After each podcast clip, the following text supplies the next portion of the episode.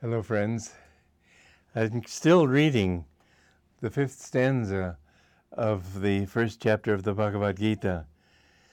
Behold, too, and uh, Duryodhana is talking about all these these uh, qualities that he has to fight if he's going to rescue the uh, upward moving soul and save it for his own delusion. But the higher qualities, I've listed some of them already. The next one he says, Behold, too, Kashi Raja. Kashi, when the Ganges, which normally flows uh, downward from the Himalayas, but when it turns back and flows toward the north, that is known as Kashi.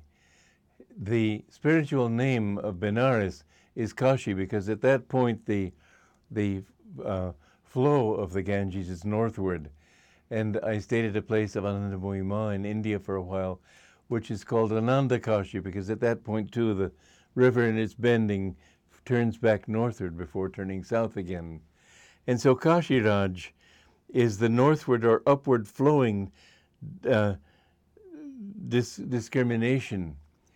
And when you when you try to decide whether a thing will help you or not, whether it'll be good for you or not, this is the point that you must always ask will it raise my energy or will it lower my energy?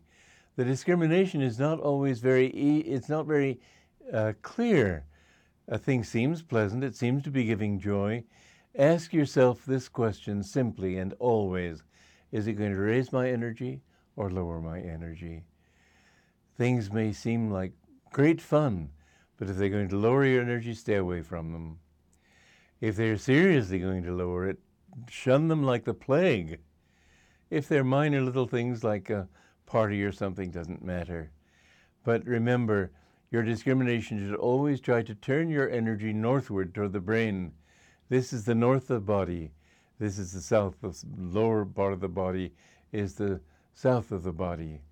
And this is the east of the body. That's where in the uh, Bible, when they speak of the, we have seen his star in the east, the wise men were coming westward, not going eastward. What, how do they see it in the east? This is a very deep symbol, and nobody seems to understand the meaning of it. That star is a star in the spiritual eye that the wise men saw. And they followed it eastward because it was following, they were following their own eastward direction, which is here. The word in Hebrew for east is kedem, that which stands before or lies before. And uh, this is that part which is before you. The, the west of the body is the, the uh, back of the head and the medulla. And in fact, they even say that where you, the direction you point your body in sleep is important. That if you have your head pointing eastward, that will help you to advance spiritually. If you have it westward, you will have more dreams. If you have it southward, you will you will live longer. Northward can take you out of the body if you're ready for uh, leaving your body, and this is why yogis often, when they're ready to leave their body, they will turn their body northward, so the energy will all harmoniously go upward. This is a bit esoteric, and I don't really expect you to uh, write it down and memorize it, but it is interesting. And the thing is that the discrimination of Kashiraj is also that quality which will take you toward God. And so another of the warriors that uh, are listed in this stanza are also Purujit, inclination toward internalizing the mind, or the quality mentioned in uh, Patanjali's eight, eight uh, limbed um, path is the interiorization of the mind. First comes yama, first comes yama niyama, the do's and the don'ts. Then comes asana. And most people think that the asanas mean the postures of hatha yoga. Those postures are based on this idea. But the truth is that all you need is to have a straight spine and to keep your body still. You have attained asana when you can keep your body completely unmoving for an hour. Once you've attained that, then comes pranayama. Pranayama literally means control of energy. But back in the days before, see, we went through a period where mankind lost the consciousness of energy. And so they thought of it in terms of breath control, because breath and energy have a very close um, correlation between uh, the two. When you inhale, the energy automatically rises up the spine in the channel called the Ida. When you exhale, it descends through Pingala. And when you feel happy about something, you, and that always means an energy rising toward the brain and you feel good. And when you sigh, oh, and the energy goes down and you feel unhappy. These are signs. Uh, the breath and the energy do have much together, but pranayama literally does not mean breath control. That was from a darker area when era when people didn't know the meaning of uh, energy. They didn't know of the existence of it. Now we know from science that everything is energy.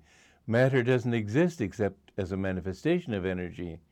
And so when we can learn to raise that energy upward, withdraw it from the from the outer world and direct it upward, then that is pranayama. And then comes pratyahara, interiorizing of the mind. Now, interiorizing of the mind truly can come only when the energy is withdrawn from the senses, withdrawn from the body, completely centered in the spine. But you can practice it all the time. By anything that you see, try to withdraw your mind from it so that you feel, no, that isn't it. There's this practice in India, neti neti, not this, not that. And if you will practice that, you will find yourself withdrawing from outward involvement bit by bit to the point where you understand that the truth is inside. This is a funny story I've often enjoyed telling about boot camp. During the Second World War, there was a soldier in boot camp who uh, was sort of going around the grounds, picking up pieces of paper, looking at this isn't it, this isn't it. Finally, he was doing this so much they recommended that he see the camp psychiatrist. And so he was in the psychiatrist's office picking up papers off the desk. No, this isn't it. This isn't it. Finally, the psychiatrist, who couldn't get him to even answer him, recommended him for a, a, a medical discharge. And as soon as he gave him this discharge paper, he said, "This is it." So anyway, when you when you really understand what it's all about, then you will say, This is it. You will be able to escape. But first comes the rejection. This is not it. This is not it. And uh, pratyahara is that aspect of the mind which withdraws you from this.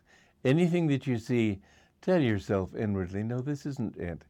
I'll, I'll, I'll, always a part of you should be somewhat withdrawn, observing if you want to find God.